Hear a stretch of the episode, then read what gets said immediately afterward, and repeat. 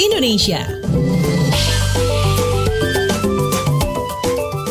Waktunya kita keliling Indonesia di WhatsApp Indonesia. Kita mulai dari Jakarta. Peserta lolos gelombang 2 segera dapatkan kartu prakerja. Selengkapnya dilaporkan reporter KBR Reski Novianto. Selamat pagi. Selamat pagi. Sebanyak 288 ribu peserta lolos seleksi gelombang 2 program prakerja akan segera mendapatkan kartu prakerja dari pemerintah. Direktur Pelaksana Program Kartu Prakerja Denny Puspa Purbasari meminta peserta yang lolos seleksi bersabar menerima pemberitahuan dari panitia pelaksana melalui pesan singkat. Direktur Pelaksana Program Kartu Prakerja Denny Puspa Purbasari menambahkan, jumlah peserta di gelombang 2 naik dibandingkan gelombang pertama awal April lalu.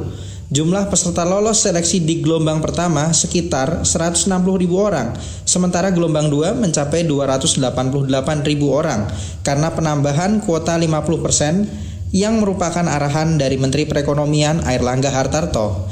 Sementara gelombang ketiga pendaftaran dibuka sejak Senin kemarin. Demikian saya Reski Novianto melaporkan untuk KBR. Selanjutnya menuju Sumatera Barat untuk mengetahui soal pelaksanaan PSBB di sana. Kita simak reporter KBR Mutia Kusuma Wardana. Selamat pagi. Selamat pagi. Pemerintah Provinsi Sumatera Barat menutup akses keluar masuk wilayahnya hingga 31 Mei 2020 mendatang. Gubernur Sumatera Barat Irwan Prayitno mengatakan pembatasan akses wilayah hanya berlaku bagi kendaraan penumpang.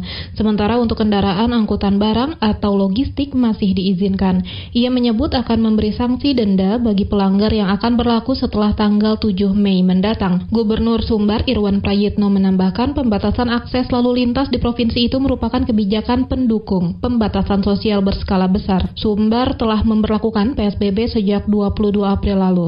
Demikian saya Mutia Kusuma Wardani melaporkan untuk KBR. Terakhir, kita mampir ke Rembang, Jawa Tengah untuk mengetahui imbauan kepada para calon jemaah haji di sana. Selengkapnya dilaporkan kontributor KBR Musyafa. Selamat pagi. Selamat pagi. Pihak Kementerian Agama Kabupaten Rembang, Jawa Tengah meminta calon jemaah haji yang dijadwalkan akan ke Tanah Suci tahun ini untuk tidak resah meski sampai sekarang jadwal keberangkatan belum pasti akibat pandemi COVID-19.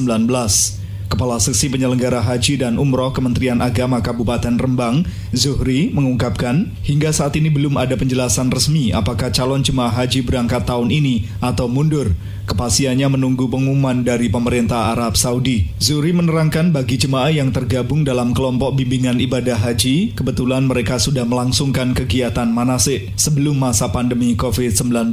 Sedangkan jemaah yang tidak tergabung dalam KBIH rata-rata melakukan manasik secara mandiri. Zuhri, Kepala Sesi Penyelenggara Haji dan Umroh Kementerian Agama Kabupaten Rembang. Menurut Zuhri, jumlah calon jemaah haji yang berhak mengurus paspor tahun ini sebanyak 761 orang. Setelah paspor selesai, tahapan berikutnya yaitu pelunasan biaya penyelenggaraan ibadah haji atau BPIH. Mayoritas calon jemaah haji di Kabupaten Rembang sudah melunasi BPIH.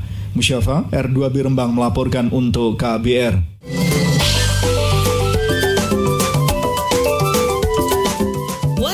Indonesia.